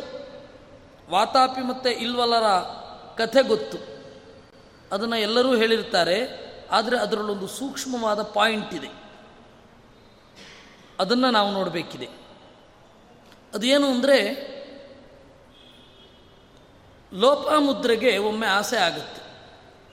ನನಗೆ ಬಹಳ ಆಭರಣಗಳು ಬೇಕು. ಇದು ಮಹಾಭಾರತದಲ್ಲಿ ಬಂದ ಕಥೆ. ಅದನ್ನು ಇದಕ್ಕೆ ಜೋಡಿಸ್ಕೊಳ್ಬೇಕು. ನನಗೆ ಆಭರಣ ಬೇಕು. ಸರಿ, ಅಗಸ್ತ್ಯರು ಸೀದಾ ಒಬ್ಬ ರಾಜನ ಹತ್ತಿರ ಹೋಗ್ತಾರೆ. ನನಗೆ ಒಂದು ಸ್ವಲ್ಪ ಚಿನ್ನ ಬೇಕು. ಆ ರಾಜ ತನ್ನ ರಾಜ್ಯದ ಬ್ಯಾಲೆನ್ಸ್ ಶೀಟನ್ನು ಕೊಡ್ತಾನೆ. ಆಯ ಮತ್ತು ವ್ಯಯ ಸಮವಾಗಿ ಇದೆ.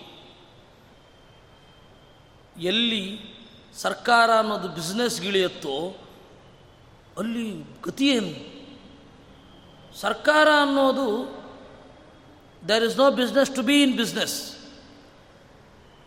business ಮಾಡೋ ಅಂತ ಬಿಸ್ನೆಸ್ ಅಲ್ಲ ಅವ್ರದ್ದು. ಬಿಸ್ನೆಸ್ ಮಾಡಬಾರ್ದು, ರಕ್ಷಣೆ ಮಾತ್ರ ಕೊಡಬೇಕು. ಇವರು ಬೇರೆಯವ್ರು ನೋಡ್ಕೊಳ್ತಾರೆ ಅದನ್ನು. ಆದರೆ ಎಲ್ಲ ಸರ್ಕಾರಗಳು ಅದನ್ನು ಮರೆತಿವೆ. ಆಯ ಮತ್ತು ವ್ಯಯ ಸಮವಾಗಿ ಇತ್ತು. ಸರಿ, ಇಲ್ಲಿ ಬೇಡ ಅಂತ ಹೇಳಿ ಮುಂದಿನ ರಾಜ್ಯಕ್ಕೆ ಹೋದರು. ಅಲ್ಲಿಯೂ ಕೂಡ ಆಯ ಮತ್ತು ವ್ಯಯ ಸಮವಾಗಿ ಇತ್ತು. ಅವ್ರು ಕೇಳಿದ್ರು, ಹಾಗಾದರೆ ಎಕ್ಸಸ್ ಅಮೌಂಟೇ ಬರೋದಿಲ್ವಾ ಅಂತ ಕೇಳಿದ್ರು ಅವರು ಅಗಸ್ತ್ಯರು. ಅಮೌಂಟ್ ಎಕ್ಸಸ್ ಆಗಲೇಬೇಕಲ್ವಾ? ಅಟ್ಲೀಸ್ಟು ರಾಜ್ಯದಲ್ಲಿ ಇರುವ ಎಲ್ಲ ಹಣ ಒಂದು ಟೆನ್ ಪರ್ಸೆಂಟ್ ಆದರೂ ಎಕ್ಸಸ್ ಅಮೌಂಟ್ ಓಡಾಡ್ತಾ ಇರಬೇಕು, ಎಲ್ಲೋ ಒಂದು ಕಡೆ. ಅಟ್ಲೀಸ್ಟ್ ಟೆನ್ ಪರ್ಸೆಂಟ್ ಆ ಹಣ ಎಲ್ಲ ಎಲ್ಲ ಹೋಯಿತು? ಇಲ್ವೇ ಇಲ್ವ ನಿಮ್ಮ ಹತ್ರ ಅಂದರು. ಅದಕ್ಕೆ ಅವರು ವಾತಾಪಿ ಮತ್ತು ಇಲ್ವಲ್ಲನ ಕಡೆ ತೋರಿಸಿದ್ರು. ಆಗ ಮುಂದೆ ಕಥೆ ನಿಮಗೆ ಗೊತ್ತಿದೆ, ಅದನ್ನು ನಾನೇನು ಹೇಳಬೇಕಾಗಿಲ್ಲ. ವಾತಾಪಿ ಮತ್ತು ಇಲ್ವಲರನ್ನು ಕೊಂದದ್ದರಿಂದ ಆ ರಾಜ್ಯಗಳ ಹಣಕಾಸು ವ್ಯವಸ್ಥೆ ತೀರ ಟೈಟ್ ಆಗಲಿಲ್ಲ, ಒಂದು ಸ್ವಲ್ಪ ಆರಾಮಾಗಿ ಆಯಿತು. ಇದು ಕಥೆಯ ಅಂತ್ಯ. ಅವರು ಅಕ್ರಮವಾಗಿ ಸಂಗ್ರಹಿಸಿಟ್ಟಿದ್ದ ಹಣವನ್ನೆಲ್ಲ ಅವರವ್ರಿಗೆ ತೆಗೆದುಕೊಂಡು ಹೋಗಲಿಕ್ಕೆ ಹೇಳಿ ಲೋಪಾಮುದ್ರೆಯ ಆಭರಣದ ಆಸೆ ವಾತಾಪಿ ಇಲ್ವರನ್ನು ಕೊಲ್ಲಿಸಿತು. ಒಂದು ರಾಷ್ಟ್ರದ ಹಲವಾರು ರಾಷ್ಟ್ರಗಳ ಹಣಕಾಸು ಪರಿಸ್ಥಿತಿಯನ್ನು ಉತ್ತಮಗೊಳಿಸಿತು. ಇದು ಕಥೆ. ಕಥೆಯ ಅಂಶ. ವಾತಾಪಿ ಇಲ್ವಲ್ಲರನ್ನ ಹೇಕೊಂದ ಅಂತ ನೂರು ಜನ ಹೇಳಿರ್ತಾರೆ. ಅದನ್ನು ಹೇಳಬೇಕಾದ ಅಗತ್ಯ ಇಲ್ಲ. ಅಗಸ್ತ್ಯಸ್ಯ ಸ್ವಭಕ್ತಸ್ಯ ಪ್ರೀತ್ಯೈ ಪ್ರಾಪಾಶ್ರಮಂ ಪ್ರಭು. ಸದಾರ ಸೋದರಂ ದೇವಂ ಸಂಪೂಜ್ಯ ಸಾವಭಾಷತ. ಅಗಸ್ತ್ಯರಿಗೆ ಪ್ರೀತಿಯಾಗಲಿ ಅಂತ ಹೇಳಿ ಅಗಸ್ತ್ಯರ ಆಶ್ರಮಕ್ಕೆ ಹೋದರು. ಆಗ ಅಗಸ್ತ್ಯರು ಕೋದಂಡಂ ಕಾಲದಂಡಾಭಂ ಮಂಡನಂ. ನನ್ನದೊಂದು ಕಾಣಿಕೆ ಅಂತ ಹೇಳಿ ಒಂದು ದೊಡ್ಡ ಬಿಲ್ಲನ್ನು ಕೊಟ್ಟರು. ಅದರ ಹೆಸರು ಶಾರ್ಂಗ. ಅಲ್ಲರಿ ಪರಶುರಾಮ ತೆಗೆದುಕೊಂಡು ಹೋಗಿದ್ದಲ್ವಾ? ಪರಶುರಾಮ ಸ್ವಲ್ಪ ಹಿಂದೆ ಹೋಗಿ, ಕೆಲವು ವರ್ಷಗಳ ಹಿಂದೆ ಕನಿಷ್ಠ ಪಕ್ಷ, ನೋಡಿ ಹನ್ನೆರಡು ವರ್ಷ ಅವರು ಅಯೋಧ್ಯೆಯಲ್ಲಿ ಕಳೆದಿದ್ದಾರೆ. ಹನ್ನೆರಡು ಒಂಬತ್ತು. ಅಷ್ಟು ಹಿಂದೆ ಹೋಗಬೇಕು ನೀವು. ಇಪ್ಪತ್ತೊಂದು ವರ್ಷಗಳ ಹಿಂದೆ ಪರಶುರಾಮನನ್ನು ಎದುರಿಸಿದಾಗ ಆ ಬಿಲ್ಲನ್ನು ರಾಮನೇ ಇಟ್ಟುಕೊಂಡ ಅಂತ ರಾಮಾಯಣಗಳಲ್ಲಿ ಬರುತ್ತೆ. ಮತ್ತಿಲ್ಲ ಹೇಗೆ ಬಂತು? ಅದನ್ನು ವರುಣನಿಗೆ ಕೊಟ್ಟಿದ್ದು. ವರುಣ ತಗೊಂಡೋಗಿ ಇಂದ್ರನಿಗೆ ಕೊಟ್ಟ. ಇಂದ್ರ ಆ ಬಿಲ್ಲನ್ನು ಅಗಸ್ತ್ಯನಿಗೆ ಕೊಟ್ಟ. ಮುಂದೆ ರಾಮ ಬರ್ತಾನೆ, ಅವನಿಗೆ ನೀನು ಕೊಡಬೇಕು ಅಂತ. ಕೆರೆಯ ನೀರನ್ನು ಕೆರೆಗೆ ಚಲ್ಲಿ ಅಂತ ಹೇಳುವ ಹಾಗೆ. ಇದು ರಾಮನ ಬಿಲ್ಲಿನ ಕಥೆ. ಕೇವಲ ಬಾಣ ಮಾತ್ರ ಹೋಗಿ ಬೇರೆ ಕಡೆ ಹೋಗಿದ್ದಲ್ಲ, ಬಿಲ್ಲೇ ಬೇರೆ ಕಡೆ ಹೋಗಿ ರಾಮನ ಕಡೆಗೆ ಬಂತು. ಸಾಮಾನ್ಯ ಬಿಲ್ಲು ನಿಂತಲ್ಲಿ ಇರುತ್ತೆ, ಬಾಣ ಅಂತ ಅನ್ನೋದು ಮುಂದೆ ಹೋಗತ್ತಲ್ವಾ? ಇದು ಬಿಲ್ಲೇ ಮುಂದೆ ಹೋಗಿ ರಾಮನ ಬಳಿ ಬಂದ ಕಥೆ ಇದು. ಇಕ್ ಇಶುಧಿ ಅಕ್ಷಯೇಶು ಚ ಖಡ್ಗಂಚ ಖಲಖಂಡನಂ. ಆಮೇಲೆ ಕತ್ತಿಯನ್ನು ಎಂದೂ ಮುಗಿಯದ ಬಾಣದ ಬತ್ತಳಿಕೆಯನ್ನು ರಾಮಚಂದ್ರ ಪಡೆದ. ಅದನ್ನು ಪಡೆದು ಅಗಸ್ತ್ಯರು ಹೇಳಿದ ದಾರಿಯಲ್ಲಿ ಪಂಚವಟೀಂ ಯಯ ಪ್ರತಿ. ಪಂಚವಟಿ ಅಂತನ್ನುವ ಜಾಗಕ್ಕೆ ಹೋಗಿದ್ದು. ಪಂಚವಟಿ ಈಗ ಎರಡು ಕಡೆ ಇದೆ. ಒಂದು ಮಧ್ಯಪ್ರದೇಶದಲ್ಲೂ ಇದೆ ಆಂಧ್ರ ಪ್ರದೇಶದ ಬಾರ್ಡರ್ನಲ್ಲೂ ಇದೆ. ಯಾವುದು ಅಂತ ನಂಬಲಿಕ್ಕೆ ಬರಲ್ಲ. ಇಬ್ಬರು ಪಂಚವಟಿ ನಮ್ಮದು ರಾಮ ಇಲ್ಲೇ ಬಂದಿದ್ದು ಅಂತಾರೆ. ಐದು ಆಲದ ಮರಗಳು ಇರುವ ಎಲ್ಲ ಜಾಗವೂ ಪಂಚವಟಿಯೇ. ಆಲದ ಮರ ವಿಸ್ತಾರವಾಗಿ ಹರಡಿಕೊಂಡ್ರೆ ಅದು ಪಂಚ ಅಂದರೆ ವಿಸ್ತಾರ. ನಮ್ಮ ಬೆಂಗಳೂರಿನ ದೊಡ್ಡ ಆಲದ ಮರ ಯಾಕಾಗಬಾರದು? ಪಂಚವಟಿ ಆಗಬಹುದು, ಯಾರು ಕ್ಲೈಮ್ ಮಾಡಿಲ್ಲ ಅಷ್ಟೇ. ಪಂಚವಟಿ ಅಲ್ಲಿಗೆ ಹೋದ. ಅಲ್ಲಿ ಜಟಾಯುಪತತಾಂಪತಿ ಜಟಾಯು ಅಂತ ಒಬ್ಬ ಪಕ್ಷಿಗಳ ಒಡೆಯ ಇದ್ದ. ಅವನು ದಶರಥನ ಬಹಳ ಹಿಂದಿನ ಗೆಳೆಯ. ರಾಮಚಂದ್ರ ಬಂದದ್ದನ್ನು ನೋಡಿ ಬಹಳ ಖುಷಿಯಾಯಿತು. ರಾಮಚಂದ್ರ ಕೇಳಿದ, ನಿಮ್ಮ ವಂಶವನ್ನು ನಾನು ತಿಳ್ಕೊಳ್ಬೇಕು ಅಂತ ಇದ್ದೇನೆ ಅಂತ. ಅದಕ್ಕೆ ಜಟಾಯು ತನ್ನ ವಂಶವನ್ನು ಹೇಳಿದ, ದಕ್ಷನ ಮಗಳು ವಿನತೆ, ಆ ವಿನತೆಯ ಗಂಡ ಕಾಶ್ಯಪ, ವಿನತೆ ಮತ್ತು ಮಾರೀಚ ಅಥವಾ ಕಾಶ್ಯಪರ ದಾಂಪತ್ಯದಲ್ಲಿ ಹುಟ್ಟಿದವರು ಇಬ್ಬರು. ಒಂದು ಅರುಣ, ಇನ್ನೊಬ್ಬ ಗರುಡ. ಆ ಅರುಣನಿಂದ ನಾನು ಹುಟ್ಟಿದೆ. ಅಂತ ಹೇಳಿದಾಗ ರಾಮಚಂದ್ರ ಸಂತೋಷಪಟ್ಟು, ರಮ್ಯ ಆರಾದ್ ಗೋದಾವರಿಯುತಾಂ ಗೋದಾವರಿಯ ತೀರಕ್ಕೆ ಹೋದ.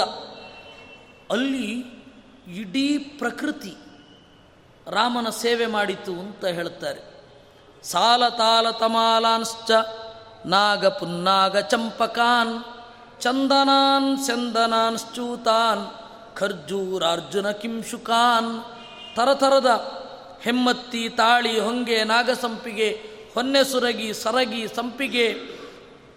ಇನ್ನು ಹುಲಿಗಿಲು, ಖರ್ಜೂರ ಮೊದಲಾದ ಎಲ್ಲ ಮರಗಳೂ ರಾಮ ಬಂದಾಗ ಬಾಗಿದವು. ಜನರಿಗೆ ಅನ್ನಿಸಿತು ಗಾಳಿಯಿಂದ ಬಾಗಿದ್ದು ಅಂತ. ಆದರೆ ಅದರೊಳಗಡೆ ಇರುವ ಜೀವರು ಭಕ್ತರಾಗಿರೋದ್ರಿಂದ ರಾಮನಿಗೆ ಬಾಗಿದರು. ಯಾಕೆಂದರೆ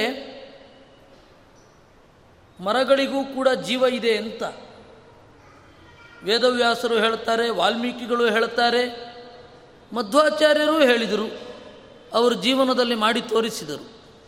ಅನುವ್ಯಾಖ್ಯಾನದಲ್ಲಿ ಒಂದು ಮಾತು ಬರುತ್ತೆ, ಗೀತಾತ್ ಪುಷ್ಪ ಫಲಾವಾಪ್ತಿ ಸ್ಪರ್ಶಾತ್ ಕಾರ್ಶ್ಯಂ ರಸಾತ್ ಸ್ಥಿತಿ ಅಪಿ ವೃಕ್ಷಸ್ಯ ದೃಶ್ಯಂತೆ ಇತಿನಾನಾತ್ಮತಾ ಭವೇತಂತ ಮಧ್ವಾಚಾರ್ಯರ ಅನುವ್ಯಾಖ್ಯಾನದಲ್ಲಿ. ಜೈನರು ಹೇಳಿದರು ವೃಕ್ಷಗಳಿಗೆ ಜೀವ ಇಲ್ಲ ಅಂತ. ಮಧ್ವಾಚಾರ್ಯರು ಹೇಳಿದರು, ಎದುರುಗಡೆ ಕುಳಿತಿರುವ ವ್ಯಕ್ತಿಗೆ ಜೀವ ಇದೆ ಅನ್ನೋದಕ್ಕೇನು ಪ್ರೂಫು ನಮ್ಮ ಎದುರುಗಡೆ ಇರುವ ವ್ಯಕ್ತಿ ನನ್ನ ಥರನೇ ನನ್ನ ಮಾತಿಗೆ ರಿಯಾಕ್ಟ್ ಮಾಡ್ತಾನೆ, ಅವನ ಕಣ್ಣುಗಳಲ್ಲಿ ಭಾವನೆ ಗೊತ್ತಾಗತ್ತೆ, ಅದರಿಂದ ಅಲ್ವಾ? ನಾನು ಹೇಗೆ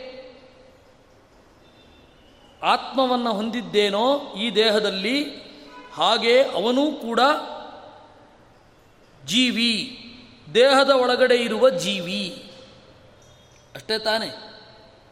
ಜೀವಚ್ಛರೀರಂ ಸಾತ್ಮಕಂ ಪ್ರಾಣಾಧಿಮತ್ವಾತಂತ. ಜಯತೀರ್ಥರು ಅನುಮಾನ ಮಾಡ್ತಾರೆ. ಅನುಮಾನ ಅಂದರೆ ಲಾಜಿಕ್ ಅಂತ ಸಸ್ಪೆಕ್ಟ್ ಅಂತ ಅರ್ಥ ಅಲ್ಲ. ಈ ತರಹದ ಲಾಜಿಕ್ಕನ್ನು ಅವ್ರ ಮುಂದೆ ಇಡ್ತಾರೆ, ಒಂದು ಕಡೆ. ಅದರಿಂದಾಗಿ ಗಿಡ ಮರಗಳಿಗೂ ಕೂಡ ಜೀವ ಇದೆ. ಇವೆಲ್ಲಕ್ಕೂ ಜೀವ ಇರೋದೇ. ಆ ಒಳಗಡೆ ಜೀವ ಇದ್ಮೇಲೆ ಮನಸ್ಸಿರಬಾರ್ದ. ಓಡಾಡೋದಿಲ್ಲ ಅಷ್ಟೇ. ಮನಸ್ಸು ಮೊದಲಾದವುಗಳೆಲ್ಲ ಇದೆ. ಉತ್ಕಟವಾದ ಭಾವನೆ ಇದೆ ಮರಗಳಿಗೆ. ಎಲ್ಲ ರೀತಿ. ಅದರಿಂದಾಗಿ ಆಚಾರ್ಯರು ಹೇಳ್ತಾರೆ ಚೆನ್ನಾಗಿ ಹಾಡಿದರೆ ಹೂವು ಹಣ್ಣುಗಳು ಮೊಳೆಯುತ್ತವೆ. ಸ್ಪರ್ಶಾತ್ಕಾರ್ಷ್ಯಂ, ಕೆಟ್ಟ ದೃಷ್ಟಿಯಿಂದ ಮುಟ್ಟಿದರೆ ಮರ ಸೊರಗುತ್ತೆ. ರಸಾತ್ ಸ್ಥಿತಿ ಮರದ ಬೇರೆ ಬೇರೆ ಸಿಚುಯೇಷನ್ನಲ್ಲಿ, ಬೇರೆ ಬೇರೆ ಸಂದರ್ಭದಲ್ಲಿ ಬೇರೆ ಬೇರೆ ತರಹದ ರಸಗಳು ಬರ್ತವೆ. ಅಂದಮೇಲೆ ವೃಕ್ಷಕ್ಕೆ ಜೀವ ಇಲ್ಲ ಅಂತ ಹೇಗೆ ಹೇಳ್ತೀರಾ ಅಂತ ಕೇಳ್ತಾರೆ. ಅದರಿಂದಾಗಿ ವೃಕ್ಷಗಳಿಗೆ ಜೀವ ಇದೆ. ಪ್ರಾಚೀನ ಭಾರತದವರು ಎಲ್ಲರೂ ಅದನ್ನು ಪ್ರೂವ್ ಮಾಡಿದ್ದಾರೆ. ಅದು ಪಾಶ್ಚಾತ್ಯ ಜಗತ್ತಿಗೆ ಗೊತ್ತಾಗಿದ್ದು ಜೆ ಸಿ ಬೋಸ್ನಿಂದ, ಜಗದೀಶ್ ಚಂದ್ರ ಬೋಸ್ನಿಂದ. ಆದರೆ ಅದು ಅತ್ಯಂತ ಹಳೆಯ ಸಿದ್ಧಾಂತ ಅದು. ಮರಗಳಿಗೆ ಜೀವ ಇದೆ ಅನ್ನೋದು ಅತ್ಯಂತ ಹಳೆಯ ಕನ್ಕ್ಲೂಷನ್ ಆ ಹಿನ್ನೆಲೆಯಲ್ಲಿ ಹೇಳ್ತಾರೆ, ಅಲ್ಲಿ ಇದ್ದ ಎಲ್ಲ ಮರಗಳು ರಾಮ ಬಂದಾಗ ಬಾಗಿದವು. ಒಳಗಡೆ ಭಕ್ತಿಯ ರಸಪಾಕ ಆಗ್ತಾ ಇತ್ತು ಅಂತ. ಅವನು ಇದ್ದಲ್ಲಿಗೆ ಹಣ್ಣು ಬಂದು ಬಿತ್ತಂತೆ. ಜನ ಅಂದುಕೊಂಡ್ರು ಗಾಳಿ ಬಂದು ಬಿತ್ತು ಅಂತ. ಆದರೆ ಅದು ಮುಖ್ಯ ಪ್ರಾಣನ ಸೇವೆ ಆಗಿತ್ತು. ಸಮೇ ಸ್ಥಳೇ ಪರ್ಣಶಾಲಾಂ ಅನುಕೂಲ ಜಲಾಶಯೇ. ರಾಮವಾಕ್ಯಾಚಕಾರಾಥ ಲಕ್ಷ್ಮಣಶ್ಚಾರು ಲಕ್ಷ್ಮಣ ಆಮೇಲೆ ಒಂದು ಸಮತಟ್ಟಾದ ಜಾಗವನ್ನು ನೋಡಿ ಇಲ್ಲಿ ಮನೆಯನ್ನು ಮಾಡಬಹುದು ಅಂತ ರಾಮ ಹೇಳಿದ. ಅದರಂತೆ ಸಮತಟ್ಟಾದ ಜಾಗದಲ್ಲಿ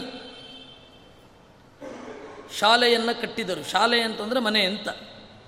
ಪರ್ಣಶಾಲೆಯನ್ನು ಕಟ್ಟಿದ ಎಲೆ ಮನೆ. ತಾಂ ಪರ್ಣಶಾಲಾಂ ಎರಡು ಮನೆಗಳನ್ನು ಕಟ್ಟಿದ್ದು. ಒಂದು ರಾಮ ಲಕ್ಷ್ಮಣರಿರಲಿಕ್ಕೆ ಇನ್ನೊಂದು ಲಕ್ಷ್ಮಣ ಒಬ್ಬನೇ ಇರಲಿಕ್ಕೆ. ಮೂರು ಜನ ಒಂದೇ ಇದರಲ್ಲೇ ಇರಲಿಲ್ಲ. ಒಂದು ರಾಮ ಲಕ್ಷ್ಮಣರು ಇರಲಿಕ್ಕೆ, ಇನ್ನೊಂದು ಲಕ್ಷ್ಮಣ ಇರಲಿಕ್ಕೆ. ಆ ಪರ್ಣಶಾಲೆಯಲ್ಲಿ ರಾಮ ಕಂಗೊಳಿಸಿದ, ಇದನ್ನು ಅಧ್ಯಾತ್ಮ ಪರವಾಗಿ ನೋಡಬಹುದು ಅಂತ ನಾರಾಯಣ ಪಂಡಿತಾಚಾರ್ಯ ಹೇಳಿದ್ದು ನಮಗೆ. ಮಧ್ವಾಚಾರ್ಯರು ಒಂದು ಮಾತು ಹೇಳ್ತಾರೆ, ರಾಮಾಯಣದ ಮತ್ತು ಮಹಾಭಾರತದ ಪ್ರತಿಯೊಂದು ನಡೆಯನ್ನು ಸ್ಪಿರಿಚುವಲ್ ಡೈಮೆನ್ಷನಲ್ಲಿ ಸ್ಪಿರಿಚುವಲ್ ಮೀನಿಂಗಲ್ಲಿ ನೋಡ್ಲಿಕ್ಕೆ ಬರ್ತದೆ ಅಂತ. ಪಂಡಿತಾಚಾರ್ಯರು ಎಷ್ಟೋ ಅಪೂರ್ವವಾದ ಅರ್ಥವನ್ನು ತೋರಿಸಿದ್ದಾರೆ. ಆದರೆ ನಾವು ಸಂಗ್ರಹ ರಾಮಾಯಣ ಓದೋದಿಲ್ವಲ್ಲ? ನಮಗೆ ಅದು ಗೊತ್ತಿಲ್ಲ. ಆದರೆ ಸಂಗ್ರಹ ರಾಮಾಯಣ ನೋಡಿದರೆ ಎಷ್ಟು ಚಂದ ಇದೆ ಗೊತ್ತಾ? ಆ ಪರ್ಣಶಾಲೆಯ ಒಳಗಡೆ ರಾಮ ಕುಳಿತ, ಆ ಪರ್ಣಶಾಲೆ ಹೇಗಿತ್ತು ಅಂತಂದರೆ ಯೋಗಿಗಳ ಬುದ್ಧಿ ಇದ್ದಾಗಿ ಇತ್ತು ಅಂತ ಹೇಳ್ತಾರೆ. ತಾಂ ಪರ್ಣಶಾಲಾಂ ವಿಮಲಾಂ ವಿಶಾಲಾಂ ತಾಪೈಸ್ತ್ರಿಭಿ ನಾನುಗತಾಂ ಕದಾಪಿ ಅಧ್ಯಾಸ್ತರಮ್ಯಾಂ ರಮಯಾ ಸಮೇತೋ ರಾಮೋ ಮನೀಷಾಮಿವ ಯೋಗ ಭಾಜಾಂ ಯೋಗಿಗಳ ಮನಸ್ಸು, ಯೋಗಿಗಳ ಬುದ್ಧಿ ಇದ್ದ ಹಾಗೆ ಆ ಪರ್ಣಶಾಲೆ ಇತ್ತು. ಯೋಗಿಗಳ ಬುದ್ಧಿ ವಿಶಾಲವಾಗಿ ಇರುತ್ತೆ. ರಾಘವೇಂದ್ರ ಸ್ವಾಮಿಗಳ ಬುದ್ಧಿ ಇದ್ದ ಹಾಗೆ. ಅವರು ಎಲ್ಲರನ್ನೂ ಅಪ್ಪುತ್ತಾರೆ. ಹಾಗೆ. ಬಹಳ ವಿಶಾಲವಾಗಿ ಇರುತ್ತೆ. ಸಂಕುಚಿತ ದೃಷ್ಟಿ ಅವರಿಗೆ ಇರಲ್ಲ, ಗುಣವನ್ನು ಮಾತ್ರ ಗ್ರಹಿಸ್ತಾರೆ. ಅದರಿಂದಾಗಿ ಅವ್ರದ್ದು ವಿಶಾಲ ದೃಷ್ಟಿಕೋನ ಅಂತ. ಅದರಿಂದಾಗಿ ಪರ್ಣಶಾಲೆಯು ವಿಶಾಲವಾಗಿ ಇತ್ತು, ಯೋಗಿಗಳ ಬುದ್ಧಿಯೂ ವಿಶಾಲವಾಗಿ ಇರುತ್ತೆ. ತಾಪೈಸ್ತ್ರಿಭಿ ನಾನುಗತಾಂ ಕದಾಪಿ. ಆ ಗುಡಿಸಿಲಿನ ಒಳಗಡೆ ಮೂರು ತರಹದ ತಾಪಗಳು, ಮಳೆ, ಬಿಸಿಲು, ಚಳಿ, ಮೂರು ಒಳಗಡೆ ನುಗ್ಗುತ್ತಾ ಇರಲಿಲ್ಲ. ಹಾಗೆ ಯೋಗಿಗಳ ಬುದ್ಧಿಯೂ ಕೂಡ ಹೊರಗಡೆಯ ಅಧ್ಯಾತ್ಮ, ಅಧಿಭೌತ, ಅಧಿದೈವಿಕ ತಾಪಗಳಿಗೆ ಒಳಗಾಗುವುದಿಲ್ಲ. ಏನೇ ಹೊರಗಡೆಯ ಟೆನ್ಷನ್ ಇದ್ದರೂ ಅದು ಹೊರಗಡೆಗೆ. ಒಳಗಡೆಯಿಂದ ಅವರು ದೇವರನ್ನು ಚಿಂತನೆ ಮಾಡ್ತಾ ಇರ್ತಾರೆ. ಅದೇನಿದ್ರೂ ಅದು ಹೊರಗಡೆ. ಹೊರಗಡೆಯ ಕಷ್ಟ ಇರಲಿ, ಅದೇನಿದ್ರೂ ಅದನ್ನು ಹೊರಗಡೆಗೆ ಬಿಡ್ತಾರೆ, ಒಳಗಡೆ ಸರಿತಾರೆ. ಹೊರಗಡೆಯ ಟೆನ್ಷನ್ನಿಂದ ಒಳಗಡೆ ಸರಿದೇ ಇರೋದು ನಾವು. ನಮಗೆ ಹೊರಗಡೆಯ ಟೆನ್ಷನ್ನು ಬಹಳ ಆಗಿ ಧ್ಯಾನ ಮಾಡಲಿಕ್ಕಾಗಲ್ಲ, ಪೂಜೆ ಮಾಡಲಿಕ್ಕಾಗಲ್ಲ ಸಂಧ್ಯಾವಂದನೆ ಮಾಡಲಿಕ್ಕಾಗೋಲ್ಲ ಆದರೆ ಯೋಗಿಗಳು ಹಾಗಲ್ಲ. ಅದನ್ನು ಮೀರ್ತಾರೆ. ಅದು ಹೊರಗಡೆ, ಅದು ಹೊರಗಡೆಗೆ. ಒಳಗಡೆ, ಅದು ಒಳಗಡೆಗೆ. ಆ ರೀತಿ ಇರ್ತಾರೆ. ಹಾಗೆ ಯೋಗಿಗಳ ಬುದ್ಧಿಯಂತೆ ಕಂಗೊಳಿಸುವ ಪರ್ಣಶಾಲೆಯಲ್ಲಿ ರಾಮಚಂದ್ರ ಸೀತೆಯೊಡಗೂಡಿ ಇದ್ದ. ಅಂತಹ ಬುದ್ಧಿಯಲ್ಲಿ ಅಲ್ವ ರಾಮ ಇರೋದು? ಅಂತಹ ಬುದ್ಧಿಯಲ್ಲಿ ರಾಮನ ಸನ್ನಿಧಾನ ಇರುತ್ತೆ. ಅಂತ ಅವರ ಹೃದಯದಲ್ಲಿ. ಹಾಗೆ ಯೋಗಿಗಳ ಹೃದಯದಲ್ಲಿ ಕುಳಿತಂತೆ ರಾಮಚಂದ್ರ ಸೀತೆಯೊಡಗೂಡಿ ಆ ಒಂದು ಪರ್ಣಶಾಲೆಯಲ್ಲಿ ಎಲೆಮನೆಯಲ್ಲಿ ಕುಳಿತ ಅನ್ನುವಲ್ಲಿ ಎರಡನೆಯ ಸರ್ಗವನ್ನು ನಾವು ನೋಡಿದ್ದೇವೆ. ವೈಕುಂಠಸ್ಯೇವ ವೈಕುಂಠೇ ವನೇ ನಿವಸತಃ ಸುಖಂ ಸಾರ್ಧಾಸ್ತ್ರಯೋದಶ ಸಮಾಹ ರಾಮಸ್ಯೈವಂ ಸಮಾಗಮನ್. ಈ ರೀತಿ ರಾಮಚಂದ್ರನ ಬಾಳಿನಲ್ಲಿ ಕಾಡಿಗೆ ಬಂದು ಸುಮಾರು ಹನ್ನೆರಡು ವರ್ಷ ಕಳೆದು ಹೋಯಿತು. ಇಪ್ಪತ್ತ ಏಳು ದಿವಸ ಒಂದು ತಿಂಗಳು. ತಿಂಗಳು ಅಂದರೆ ಏನು ಗೊತ್ತಾ? ಚಂದ್ರನ ಬೆಳಕಿಗೆ ತಿಂಗಳು ಅಂತ ಕರೆಯೋದು. ತಿಂಗಳು ಅಂದ್ರೇ ಚಂದ್ರನ ಬೆಳಕು ಅಂತ. ವಸ್ತುತಃ ಬೆಳದಿಂಗಳು ಅಂತ ಹೇಳಬೇಕಾಗಿಲ್ಲ. ಯಾಕೆಂದರೆ ತಿಂಗಳು ಬೆಳ್ಳಗೆ ಇರುತ್ತೆ. ಕಪ್ಪಾದ ತಿಂಗಳನ್ನು ತೋರಿಸಿ ನೀವು. ಅದು ತಿಂಗಳು ಅಂದರೆ ಸಾಕು ಆದರೆ ಆಮೇಲೆ ಜನರಿಗೆ ಗೊತ್ತಾಗೋದಿಲ್ಲ. ಹೀಗಾಗಿ ಬೆಳದಿಂಗಳು ಅಂದರು. ಅಷ್ಟೆ. ಅದು ಇಪ್ಪತ್ತೇಳು ದಿವಸ ಅಂತ ತೆಗೆದುಕೊಂಡಾಗ ಒಂದು ತಿಂಗಳು ಹದಿಮೂರು ವರ್ಷ ಆಗುತ್ತೆ. ಮೂವತ್ತು ದಿವಸಕ್ಕೆ ಒಂದು ತಿಂಗಳು ಅಂತ ತೆಗೆದುಕೊಂಡಾಗ ಹನ್ನೆರಡು ವರ್ಷ ಆಗುತ್ತೆ. ಈ ಲೆಕ್ಕ. ಕೆಲವೊಂದು ಕಡೆ ಈ ಸೀತಾಪಹರಣದ ಘಟನೆ ಆಗಿದ್ದು, ರಾಮ ಕಾಡಿಗೆ ಬಂದು ಹದಿಮೂರು ವರ್ಷ ಆದಮೇಲೆ ಅಂತ. ಕೆಲವೊಂದು ಕಡೆ ಹನ್ನೆರಡು ವರ್ಷ. ಆ ಲೆಕ್ಕವನ್ನು ನಾವು ಈ ಸಿಂಪಲ್ ಆಗಿ ಮಾಡಿಕೊಂಡ್ರೆ ಸಾಕು. ಇದು ಮಧ್ವಾಚಾರ್ಯರು ತೋರಿದ ದಾರಿ. ಮ್ಯಾಥಮೆಟಿಕಲ್ ಈಕ್ವೇಷನ್ ಹೇಗೆ ಇರಬೇಕು ಅಂತ. ಇದೇ ರೀತಿ ಹಲವಾರು ತರಹದ ಸಮಸ್ಯೆಗಳನ್ನು ಪರಿಹಾರ ಮಾಡ್ತಾರೆ ಆಚಾರ್ಯರು. ಇರಲಿ, ಅದನ್ನು ಅಲ್ಲಿ ನೋಡೋಣ. ಉತ್ಥಾಯ ಕಾಲ್ಯೇ ಕಲ್ಯಾಣಂ, ದೇವಂ ಗೋದಾವರೀಂ ಗತಂ, ಚಳಿಗಾಲ. ಆ ಚಳಿಗಾಲದಲ್ಲಿ ಬೆಳಗ್ಗೆ ಬೇಗ ಎದ್ದು ಸೀತೆ ಮುಂದೆ ಹೋಗ್ತಾ ಇದ್ದಾಳೆ. ಹಿಂದೆ ರಾಮ ಇದ್ದಾನೆ. ಅದರ ಹಿಂದೆ ಲಕ್ಷ್ಮಣ ಕಲಶವನ್ನು ಹಿಡ್ಕೊಂಡು ಬರ್ತಾ ಇದ್ದಾನೆ. ಅಲ್ಲಿಂದ ನೀರು ತರಲಿಕ್ಕೆ ಬೇಕಲ್ಲ. ಋತೌ ಹೇಮಂತ ಆಲೋಕ್ಯ ಹಿಮಾನಿ ಪೀಡಿತಂ ಜಗತ್. ಪ್ರಾಂಜಲಿ ಕಂಜನಾಭಂ ತಂ ಸೌಮಿತ್ರಿ ವಾಕ್ಯಮಬ್ರವೀತ್. ವಾಲ್ಮೀಕಿಗಳ ರಾಮಾಯಣದಲ್ಲಿ ಈ ಚಳಿಗಾಲವನ್ನು ವಿಸ್ತಾರವಾಗಿ ವರ್ಣನೆ ಮಾಡಿದ್ದಾರೆ. ಋತು ಸಂಹಾರ ಅಂತ. ಋತುಗಳ ವರ್ಣನೆ. ಆ ಹೊರಗಡೆಯ ಋತು, ಅದರ ಎಕ್ಸ್ಟರ್ನಲ್ ಎಫೆಕ್ಟ್ಸ್ ಏನು? ಅದರಿಂದ ಮನುಷ್ಯನ ಒಳಗಡೆ ಆಗುವ ಎಫೆಕ್ಟ್ಸ್ ಏನು? ಎರಡನ್ನೂ ವೇದವ್ಯಾತರು ಮಹಾಭಾ, ಭಾಗವತದಲ್ಲಿ ಹೇಳಿದ್ದಾರೆ. ಹೊರಗಡೆ ಯಾವ ರೀತಿ ಆಗತ್ತೆ? ಅದು ದಶಮಸ್ಕಂಧದಲ್ಲಿ ಸರಿಸುಮಾರು ಮರಗಳ ಬಗ್ಗೆ, ಆಮೇಲೆ ಪರಿಸರದ ಬಗ್ಗೆ ಬಹಳ ಉಂಟು. ರಾಮ, ಬಲರಾಮ ಹಾಗೂ ಲಕ್ಷ್ಮ, ಕೃಷ್ಣರ ಉತ್ಕಟ ಪ್ರಕೃತಿಯ ಪ್ರೀತಿ, ಪ್ರಕೃತಿಯ ಬಗೆಗಿನ ಪ್ರೀತಿಯನ್ನು ಅವುಗಳು ಹೇಳುತ್ತವೆ. ಆದರೆ ನಾವು ಅದನ್ನು ದಶಮಸ್ಕಂದ ಅಂತ ಹೇಳಿದ ಕೂಡಲೇ ದಾಸರ ಪದ್ಯ ರುಗ್ಮಿಣೀಶ ವಿಜಯ ಎಲ್ಲ ಸೇರಿಸಿಕೊಂಡು ಮೂಲ ದಶಮಸ್ಕಂದ ಎಲ್ಲಿ ಹೋಗಿರುತ್ತೋ ದೇವರಿಗೆ ಪ್ರೀತಿ ಅದು. ಈ ದಾಸರು, ಸೂರದಾಸರು ಅವರೆಲ್ಲ ಪರಿಸರದಲ್ಲಿ ಓಡಾಡುವವರಿಗೆ ಮಗುವಿನ ಆಟವನ್ನು ನೋಡಿ ಕೃಷ್ಣನ ನೆನಪು ಬರಲಿ ಅಂತ ಅದನ್ನು ಮಾಡಿದ್ದಷ್ಟೇ. ಅದರ ಉದ್ದೇಶ ಅಷ್ಟೇ. ನಾವು ಭಾಗವತವನ್ನು ಓದಬೇಕಾದ್ರೆ ಅದನ್ನು ತರಬಾರ್ದು. ಅದೆಲ್ಲ ನಿಜವಾಗಿಯೂ ನಡೆದದ್ದಲ್ಲ. ಇವಾಗ ಉದಾಹರಣೆಗೆ ಯಶೋದೆ ಅಮ್ಮ ನಂಗನು ಎತ್ತಿಕೋಯಮ್ಮ ಕೃಷ್ಣ ಆ ರೀತಿಯನ್ನು ಹೇಳಿಲ್ಲ ಯಾಕಂದ್ರೆ ಅವನ ಭಾಷೆ ಕನ್ನಡ ಅಲ್ಲ. ಅದನ್ನು ಪುರಂದ್ರದಾಸರು ಅಥವಾ ಯಾವ ದಾಸರೋ ಯಾಕೆ ಮಾಡಿದ್ದು ಅದನ್ನು? ಮಕ್ಕಳ ಆಟ ಆಗುವಾಗ ಕೃಷ್ಣನ ನೆನಪಾಗಲಿ ಅಂತ ಅಷ್ಟೇ. ಅದ್ರ ಉದ್ದೇಶ ಅಷ್ಟೇ. ಅದನ್ನು ನಾವು ಇನ್ನೆಲ್ಲಗೋ ತೊಗೊಂಡು ಹೋಗ್ಲಿಕ್ಕೆ ಬರಲ್ಲ. ಅದು ನಡೆದದ್ದು ಅಂತ ಹೇಳಲಿಕ್ಕೆ ಬರಲ್ಲ. ಒಂದೊಮ್ಮೆ ಹಾಗೇನಾದರೂ ನಡೀತು ಅಂತ ನೀವು ಹೇಳಿದರೆ ಭಾರತದ ಉದ್ದಗಲಕ್ಕೆ ಕೃಷ್ಣನ ಬಾಲ್ಯಲೀಲೆಯ ಬಗೆಗೆ ಇರುವ ಸಾಹಿತ್ಯವನ್ನು ಕೂಡಿಸಿದರೆ ಕೃಷ್ಣ ನಲವತ್ತು ವರ್ಷ ಬೆಣ್ಣೆ ಕದೀತಾ ಇರಬೇಕಾಗತ್ತೆ. ಅಷ್ಟು ಹೇರಳವಾದ ಸಾಹಿತ್ಯ ಕೃಷ್ಣನ ಬಾಲ್ಯಲೀಲೆ ಬಗ್ಗೆ ಉಂಟು. ಆದರೆ ಕೃಷ್ಣನ ಬಾಲ್ಯಲೀಲೆ ನಡೆದದ್ದು ಮೂರು ಮೂರು ವರ್ಷ. ಅಬ್ಬಬ್ಬ ಅಂದರೆ ಮೂರು ವರ್ಷ, ಮೂರರಿಂದ ನಾಲ್ಕು ವರ್ಷ ಅಷ್ಟೇ. ಅವನು ಆಮೇಲೆ ಕರುಗಳನ್ನು ಕಾಯಲಿಕ್ಕೆ, ಆಮೇಲೆ ನೇರ ಹಸುಗಳನ್ನು ಕಾಯಲಿಕ್ಕೆ ಕಾಡಿಗೆ ಹೋಗಿ ಆಯಿತು. ಅಷ್ಟೇ. ಅದರಿಂದ ಈ ಎಚ್ಚರ ಇರಬೇಕು. ಯಾಕೆ ಹೇಳಿದೆ ನಾನು ಅಂತಂದರೆ, ಋತುಗಳ ವರ್ಣನೆ ಅನ್ನೋದು ಎಲ್ಲ ಪ್ರಾಚೀನ ಗ್ರಂಥಗಳಲ್ಲಿ ಇರುತ್ತೆ. ವಾಲ್ಮೀಕಿಗಳು ಆ ಋತು ವರ್ಣನೆಯನ್ನು ಮಾಡಿದ್ದಾರೆ. ಚಳಿಗಾಲದ ವರ್ಣನೆ. ಎಷ್ಟು ಚಂದ ಇದೆ ಗೊತ್ತಾ? ಒಂದು ಹೇಳ್ತೇನೆ. ಎಲ್ಲ ಹೇಳಲಿಕ್ಕೆ ಹೋಗಲ್ಲ, ಒಂದು. ಆನೆಯೊಂದು ಬಂತಂತೆ. ಬಾಯಾರಿಕೆ ಆಗಿದೆ. ಒಳಗಡೆ ಬಾಯಾರಿದೆ. ಆದರೆ ನೀರನ್ನು ನೋಡಿ. ಶುಂಡಾಂ ವೈಕುಂಡಲಂ ಕೃತ್ವ. ಸೊಂಡಿಲನ್ನು ಸುತ್ತಕೊಂಡು ವಾಪಸ್ ಹೊರಟೋಯ್ತು. ಆ ನೀರು ಮುಟ್ಲಿಕ್ಕೆ ಅಷ್ಟು ತಣ್ಣಗಿರುತ್ತೆ, ಅದು ಭಯ ಅದಕ್ಕೆ. ಒಳಗಡೆ ಬಾಯಾರಿಕೆ ಆಗಿದೆ. ನೀರು ಕುಡಿಯುವ ಅಂತ ನೀರು ಮುಟ್ಲಿಕ್ಕಾಗೋದಿಲ್ಲ, ಅಷ್ಟು ಭಯ ಅದಕ್ಕೆ. ಈ ತರಹದ ಒಂದು ಕಾಡಿನಲ್ಲಿನ ಚಳಿಗಾಲದ ಚಿತ್ರಣವನ್ನು ವಾಲ್ಮೀಕಿಗಳು ಕೊಡ್ತಾರೆ. ಆಮೇಲೆ ಅದು ಮುಂದೆ ಬೆಳೆಯಿತು.